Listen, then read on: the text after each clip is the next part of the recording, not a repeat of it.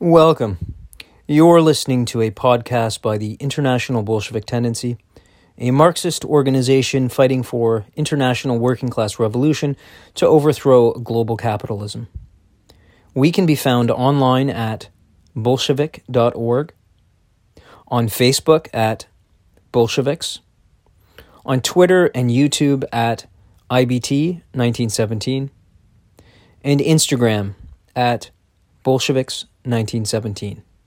The following presentation, entitled Capitalist Necrosis and Right Wing Populism A Marxist Analysis, was originally delivered at an online public IBT meeting on 25 September 2022.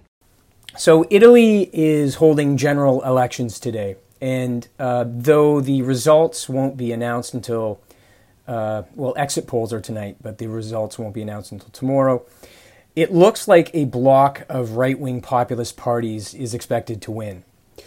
Uh, this alliance includes Matteo Salvini's anti immigrant Lega, uh, which is the successor to the Lega Nord, or the Northern League in English, uh, Silvio Berlusconi's Forza Italia, and it's led by Giorgia Meloni's Brothers of Italy, uh, also known as the Fratelli d'Italia in Italian.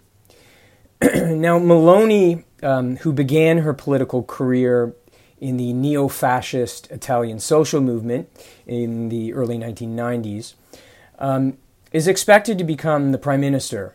And the Brothers of Italy party, which was polling uh, first overall with uh, approximately 25% of the total vote, um, is expected to form Italy's most right wing uh, government uh, since the end of the Second World War. Now, during the campaign, um, the Brothers of Italy, um, whose support is projected to increase uh, nearly six times uh, from the last uh, national election in 2018, um, they campaigned on a carefully crafted message uh, that sought to downplay its far right roots, uh, curate a conservative mainstream image, and present Meloni as what she claims is, quote, a woman, a mother, Italian, and a Christian. Now, once in power, uh, they aim to implement uh, tax cuts and reduce state expenditure, uh, slash social welfare benefits uh, for the poor, tighten Italy's immigration policy, uh, which apparently includes a naval blockade of Libya, um, and also involves curtailing the right to abortion and same sex marriage and parenting. Now, Europe, uh, of course, is in the midst of a cost of living crisis and could be heading for recession, um, partly uh, triggered by the um, NATO led war in Ukraine, which has destabilized the entire continent the West sanctions against uh, Russia and Russian exports have hit the Italian economy uh, hard with skyrocketing energy prices. Prior to the war, Russia was the largest exporter of fossil fuels to the European Union, accounting for approximately 30% of the EU's uh, oil imports and 40% of gas imports, uh, much of which went to uh, Italy and Germany. As the global economy lurches from crisis to crisis, uh, capitalist politicians have essentially no way out uh, but to force uh, suffering onto the working class. And in the absence of a class struggle movement uh, with broad roots uh, embedded in the working class and based on a revolutionary program, grotesque political figures like Meloni um, will necessarily emerge and they pit various sections of working people against each other and shift blame from capitalism itself onto various minority groups while offloading the pain of the crisis onto uh, workers, the poor, and the oppressed. And at bottom, this growth of right wing populism is a symptom of capitalist necrosis or the morbid decay of capitalism in the imperialist epoch. now, this phenomenon of the rise of right wing populism is taking, pla- is taking place across um, the European continent, where the project of an integrated capitalist European Union is fraying at the seams. And a toxic mix of economic nationalism, xenophobia, anti immigrant racism, and social conservatism, often with a pseudo anti elitist veneer, is all on the rise. Poland and Hungary, which are both ruled by ultra conservative populists, um, they're among a number of Eastern European countries leading the effort to roll back uh, the rights of women and LGBTQ plus people in the guise of defending what they call traditional values, which is essentially propping up the bourgeois nuclear family. now, Poland is governed by the Law and Justice Party, or the PIS, it's its acronym, um, and which has bedrock support in the country's rural areas uh, with deeply uh, rooted Catholic traditions. And in Poland, abortion is unconstitutional and legally authorized only in pregnancies that threaten the women's health or have resulted from rape or incest. Last year in Hungary, uh, Viktor Orban's Fidesz party, uh, which is also known as the Hungarian uh, Civic Alliance, they passed explicitly homophobic and transphobic legislation that prohibits uh, portraying or promoting same sex and trans content in schools and TV programs aimed at those under 18. And that law comes not long after same sex couples were banned from adopting children, and it restricted the definition of the family, family unit uh, solely to parents which, quote, in which, quote, the mother, the mother is a woman and the father is a man. And even in those European countries in which uh, populist parties, populist right wing parties, uh, do not directly govern, they are now sizable fixtures and uh, viewed as viable electoral, uh, electoral alternatives. So, for example, in Holland, uh, there's the Anti Immigrant Party of Freedom, led by Geert Wilders. Uh, Austria has its own Freedom Party uh, of Austria, uh, known as the FPO by its acronym. And both Spain's Vox Party and Belgium's Vlaams Belang, or VB for short, they've also been gaining ground recently.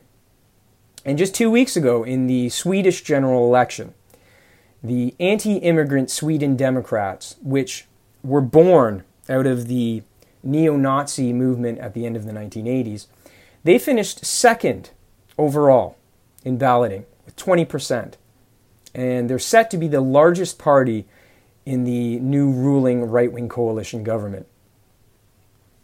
Of course, in Britain, the election of uh, the buffoonish Boris Johnson as British Prime Minister in 2019 uh, was an attempt to some extent to uh, channel uh, populist sentiment back into the Conservative Party in the wake of the 2016 Brexit referendum.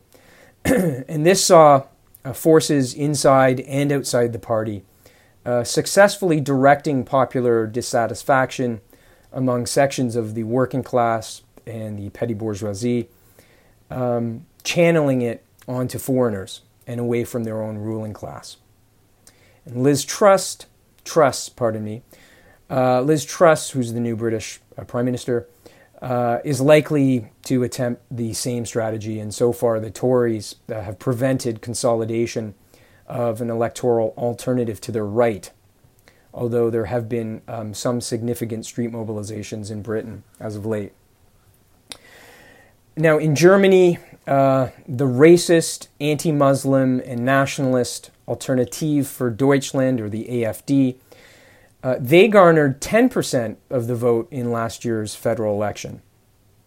And the AFD has cultivated close ties with the military and the police, uh, while forces from the uh, anti immigrant uh, or immigrant hating Pegida organization, all the way to openly fascist elements, are active within the ADF. And they're using it essentially as a recruiting ground and to inspire far right attacks on migrants and refugees. So, for example, in August of 2018, the AFD helped organize uh, protests in the eastern German city of Chemnitz, um, at which thousands of neo Nazis marauded uh, through the streets screaming, Chemnitz is ours, foreigners out, and terrorized, of course, the local immigrant population. And in France, uh, Marine Le Pen's far right Rassemblement National, which of course is the heir to the fascist Front National, um, they've made it to the second round in the country's uh, last two presidential elections. In, in just April of this year, Le Pen once again faced off against the lifeless tech- technocrat and uh, president of the rich, uh, Emmanuel Macron. And Le Pen, of course, won uh, some 41% of the vote.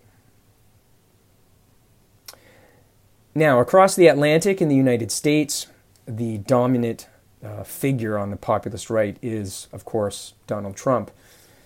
And he retains a captive hold on much of the Republican base, uh, with almost 60% of Republican voters in fairly recent polls uh, backing his highly anticipated bid to regain the presidency in 2024. Now, much was made of uh, Joe Biden's recent claims um, that Trump and the MAGA Republicans are what he called, quote, semi fascist and, quote, represent an extremism that threatens the very foundations of our republic. Now, of course, this plays well with uh, the base of the Democratic Party, but it inaccurately suggests that the U.S. is on the precipice of a fascist dictatorship if the Republicans and Trump were to win again in 2024. Incapable and unwilling to provide any, any real uh, alternative to the GOP, the Democrats' political strategy essentially boils down to shoring up support among a thin layer of liberals, those who favor identity politics, posturing over actual policies that will make a real difference uh, to the American working class, as well as appealing to affluent uh, white suburbanites. Basically, um, that layer of American society with the most money to donate and who most consistently turn up at election time. Now, despite um, all Biden's hyperbole, uh, Trump has become a mouthpiece for a diverse layer of anti vaxxers, evangelicals, transphobes, and anti abortionists, uh, pseudo intellectuals that are fixated on the culture war, culture war, um, as well as disaffected um, young men, largely young men, on YouTube and TikTok. And of course, he has also emboldened elements um, ranging from the alt right to openly pro fascists by making use of anti immigrant bigotry and nativism, uh, his male chauvinist bravado, and his appeals to the downtrodden with economic nationalism and promises to, uh, as he calls it, make America great again. Um, and of course, his baseless claims to have won the rigged November 2020 uh, presidential elections and his continued refusal to recognize Biden's victory, uh, even at this point. Um, all of this really suggests um, very authoritarian impulses and a cavalier disregard for uh, bourgeois democratic norms. And uh, certainly the uh, January 2021 storming of the U.S. Capitol by thousands of Trump supporters. Um, while it wasn't the fascist inspired coup uh, that it was often portrayed to be, um, it certainly was a significant warning of what might follow if these forces are allowed to grow. Now, north of the border um, in Canada, which is where I'm from, uh, earlier this year we had our own uh, Trumpian style protests and blockades against COVID vaccine mandates and restrictions, which um, became dubbed the Freedom Convoy. Um, it was initially uh, sparked by the ending of exemptions for vaccine requirements for truckers that were uh, crossing the border between Canada and the United States. Um, but the Freedom Convoy as a whole, um, it morphed into something much bigger, of course, and brought together a heterogeneous collection of uh, malcontents that ranged from those that were justly upset by the government's mishandling of COVID 19, um, but it also included um, uh, right wing conservatives uh, and anti science and anti vaccine fanatics, as well as some overt and covert uh, pro fascist elements. Um, and it also uh, garnered a fairly significant um, support among layers of the military, the Canadian military, and law enforcement, who publicly, some of whom publicly endorsed the protest and claimed to have what they called, uh, quote, boots on the ground at the Ottawa encampment. And um, some of these elements um, also provided the core component of the convoy's security detail. Of course, in the end, uh, Liberal Prime Minister Justin Trudeau dealt with the protesters by invoking the Draconian Emergencies Act, which was then used to ban uh, public, all public assemblies that the government deemed illegal and dangerous. And it also gave the police more tools to restore order, as they put it. Um, and among other things, impose, impose fines of up to $5,000 and five years in jail. Uh, this, of course, was a gross attack on civil liberties and a dangerous precedent that um, revolutionaries oppose. Because, of course, yesterday uh, such legislation is aimed at the Freedom Convoy, but these same authoritarian measures tomorrow will be used against the working class and the left. Uh, for example, um, marches against racist police terror or um, direct actions by climate activists, I mean, among many other examples.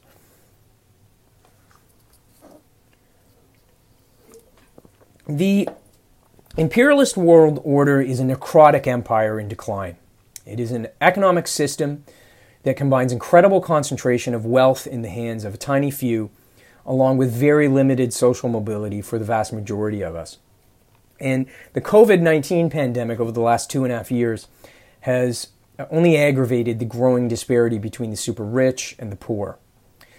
The uh, nonprofit Paris based uh, World Inequality Lab uh, recently found the following quote, Global inequalities seem to be about as great today as they were at the peak of Western imperialism in the early 20th century. 2020 marked the steepest increase in global billionaires' share of wealth on record. End quote.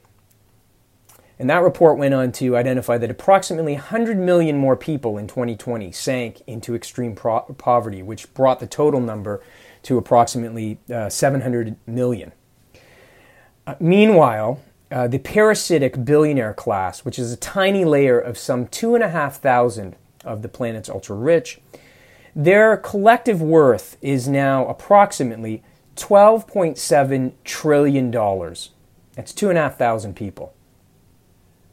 And since the onset of the COVID crisis, US billionaires alone have seen their combined wealth increase $1.7 trillion, which is a gain of over 58% during the pandemic. This is how the billionaires have done in the last two and a half years. And of course, the American billionaires are led by the likes of Elon Musk with approximately $219 billion in wealth, and followed by Jeff Bezos with 171 billion. now, while the COVID 19 disaster has certainly exacerbated the crisis tendencies of global capitalism, it by no means caused them. Uh, they are the inevitable result of the built in contradictions of a system whose fundamental metric is profit. Over the last 40 years, uh, the working class internationally has seen stagnating living standards, declining trade union membership, a less equitable income distribution, and the funneling of wealth to the top 0.1% of the population. The RAND Corporation, which is a U.S. think tank, uh, put out a publication not long ago that estimated that since 1975, America's top 1% has siphoned off $50 trillion from the bottom 90%, simply through an upward, upward redistribution of income, not wealth, just income. Now, while the personal wealth of the world's leaders, politicians, and billionaires soars to unheard of heights, much of this is hidden through corruption, tax avoidance, and money laundering schemes. And this crisis of capitalist accumulation has now converged with the economic fallout from the war in Ukraine, which has largely triggered an energy crisis and record breaking inflationary rates. Prices for virtually all consumer goods in the US increased over 8% over the last 12 months. And the cost of food alone rose 11.4% over the last year, which is the steepest hike since uh, 1979 while Biden and the Democrats have done uh, very little uh, to alleviate the impact of rising inflation on working class families, they have provided over 40 billion or 110 million dollars a day in security assistance to Ukraine over the last year to pursue their imperialist ambitions abroad. Now, in the European Union, uh, annual inflation was over 10% collectively for all EU countries in August, uh, threatening to impoverish tens of millions. And the cost of living has now become the most important issue for uh, those in Britain, France, Germany, and Poland. Britain has seen its energy prices double in the last year, uh, despite recently announced huge subsidies to the energy companies.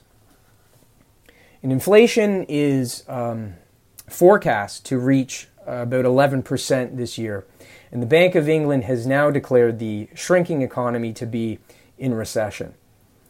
So, not surprisingly, the energy crisis and the inflation are expected to fuel f- further uh, social unrest, protests, and strikes, strikes across uh, Europe. So, all of this collectively the, the inflation, uh, the ongoing pandemic, the corruption, the co- climate crisis, uh, the conflict in Ukraine and the renewed threat of an inter imperialist war. All of this together has bred uh, deep frustration among wide, wide layers of society and created perfect storm conditions for the rise of the populist right. Uh, the first couple of decades of the uh, post Soviet era uh, were dominated by pro capitalist ideology and neoliberalism in which the magic of the free market and free market mechanisms uh, was never questioned. Uh, the financial crisis of, 19, of uh, 2007 2008 uh, and its aftermath uh, were convulsive shocks to this system.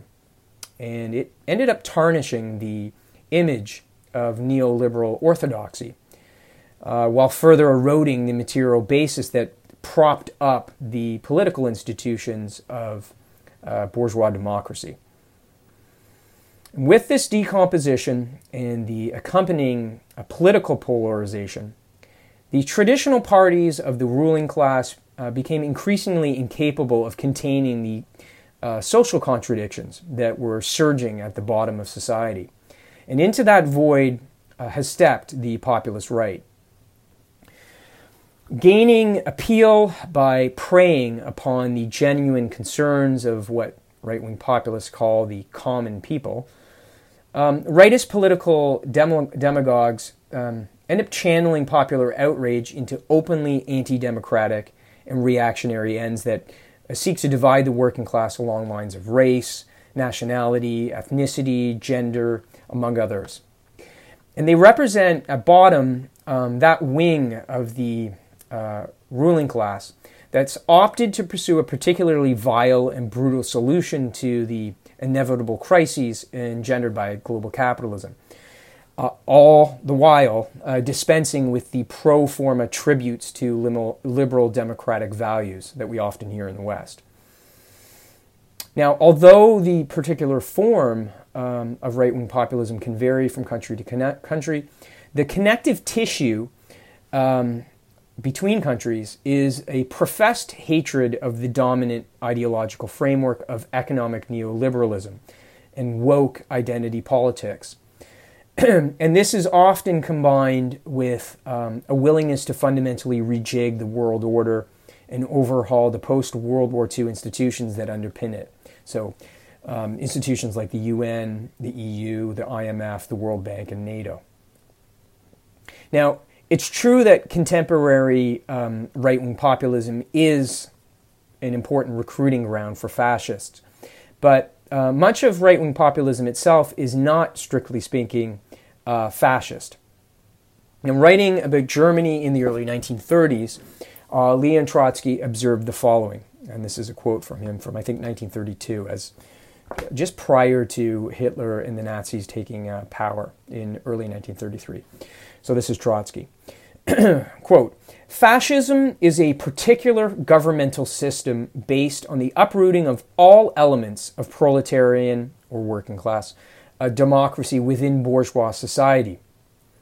Through the fascist agency, capitalism sets in motion the masses of the crazed petty bourgeoisie and the bands of declassed and demoralized lumpen proletariat. All the countless human beings whom, fin- whom finance capital itself has brought to desperation and frenzy. When a state turns fascist, Trotsky says, the workers' organizations are annihilated the proletariat is reduced to an amorphous state, and a system of administration is created which penetrates deeply into the masses and which serves to frustrate the independent crystallization of the proletariat. Therein precisely is the gist of fascism.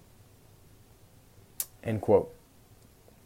Now, this does not accurately describe the vast majority of variants of right wing populist parties today. they by and large remain primarily electoral uh, vehicles operating within the framework of bourgeois uh, legality. And unlike fascist seizures of power, like Hitler's in January of 33, which are essentially acts of political counter revolution, that is, a fundamental change in the nature and the personnel of the ruling political regime without changing the mode of production at the base of society, in this case, capitalism. Um, right wing populists seek political reform. Crucially, what demagogues from Trump to Viktor Orban to Matteo Salvini, what they lack is a mass, street based, violent alternative, which is a defining feature of fascism. And while clearly um, born out of genuine uh, concern about the threat of the far right, we believe that inaccurately applying the label fascist to any and all distasteful ideologues or unsavory political outfits only adds confusion, not clarity. Because the most effective way to prevent fascists from assembling, or marching, and spewing their poisonous filth is by ruthlessly crushing them through uh, the mass mobilization of their intended victims, first and foremost, workers and the oppressed. However, dealing with right wing populists requires a more nuanced approach that recognizes the reasons why working people are often attracted to uh, these movements while providing a class struggle alternative to much of what motivates working class elements that ultimately get suckered in by the far right on issues such as housing, healthcare, employment, cost of living, and so on.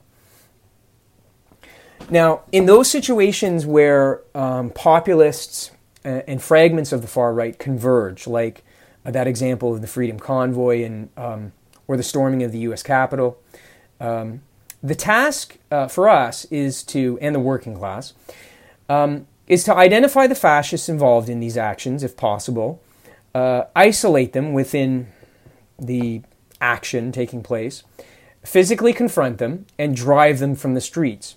At the same time, politically neutralizing the much larger populist component. So we think that this can best be done through uh, united front actions of the workers' movement, which of course included the trade unions, but also organizations of the oppressed and other potential victims of the fascists. Not by the Capitol Security Police, not by Trudeau's uh, draconian legislation that we saw in Canada earlier this year. So, not by the capitalist state. Now, each situation um, should be judged on the balance of forces involved. We don't want to be adventuristic. Um, as well as the immediate danger um, posed to workers and the oppressed. Um, so when fascists, um, for example, mobilize en masse alongside hard right populists in order to carry out violent a- attacks, um, like that example I gave in Chemnitz uh, in Germany in 2018, um, a class struggle leadership would aim to effectively shut down that entire action. We're not simply talking about isolating ones or twos at that point, but confronting the entire action. Now, um, the ruling class and its political representatives um, are, for the most part, not facing any kind of serious threat from an, an upsurge in a combative labor movement. And um, though, of course, some of the more far righted elements, or more far righted and far sighted elements among the ruling class, um, recognize the inherent, inherent dangers uh, with the heightened social rest that's on the horizon. but for the most part, um, they really do not have need to resort to extra legal paramilitaries, uh, fascists, uh, to subdue working class militancy. And for the time being, they are more or less content to channel social strife into right wing populism and thereby um, avoid the overhead cost, uh, costs of fascist dictatorship.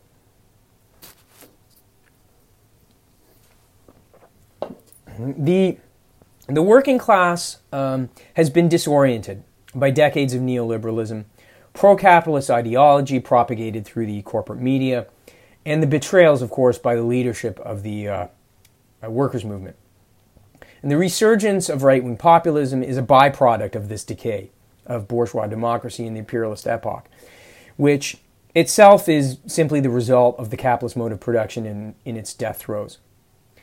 And as the world teeters the world economy uh, teeters on yet another um, serious economic downturn, uh, the coming social dis- discontent will necessarily find political outlets as people search, uh, working people search for uh, solutions. And absent a revolutionary alternative, populists like uh, Giorgia Meloni or Marine Le Pen or Geert Wilders and so on um, they'll continue to emerge and gain widespread support among millions of, uh, tens of millions of people. So, revolutionaries um, in these types of situations uh, must seek to mobilize uh, working people around a program that not only addresses their immediate needs, but does so in a manner that creates a bridge to a workers' or a Soviet government in the first and initial stages of the transition to uh, socialism. So, in the current context, uh, such a transitional program would include um, some of the following demands, uh, but it's not limited to these, but these would be among the, you know, some of the more immediate ones. Um, number one, an immediate price cap on food, energy, and housing. Number two, wages should be pegged to inflation to ensure an automatic rise in pay in relation to an increase in the price of consumer goods. Three, a shorter work week with no loss in pay so that you can equitably distribute the um, available amount of work among the available workforce and thereby draw in uh, layers of the unemployed. Number four, uh, expropriate the commanding heights of the economy, so finance, heavy industry, healthcare, transport, communications, um, without compensation, under workers' control. Number five, trade union linked defense against um, fascist violence. That's, of course, independent of any reliance on the police. Uh, number six, opposition to the drive towards inter imperialist war and calling for the defeat of all imperialist powers in any conflict. Of course, um, in any given imperialist country, the main enemy is um, at home. Now, ultimately, these six demands and a variety of other ones that are applicable to the current context um, can really only ultimately be uh, realized under a rationally planned ec- an economic system that's based on collectivized property and central planning, uh, or socialism. Um, and really, that's the only option that can lift uh, the vast majority of humanity out of the poverty, hunger, and exploitation to which capitalism has consigned them.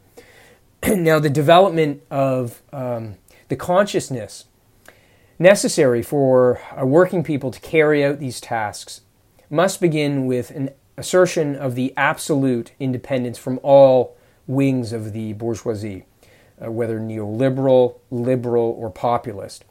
and it also demands a political fight against a variety of reformist social democrats who essentially act as the political agents of the capitalist class within the workers' movement. Now, this requires uh, cohering the nucleus of a Bolshevik, a new uh, Bolshevik type party based on the political heritage of Lenin and Trotsky, and committed to fight for leadership of the powerful labor movement internationally. And uh, this is a or the revolutionary perspective upon which the IBT is based and for which we fight. Thank you very much.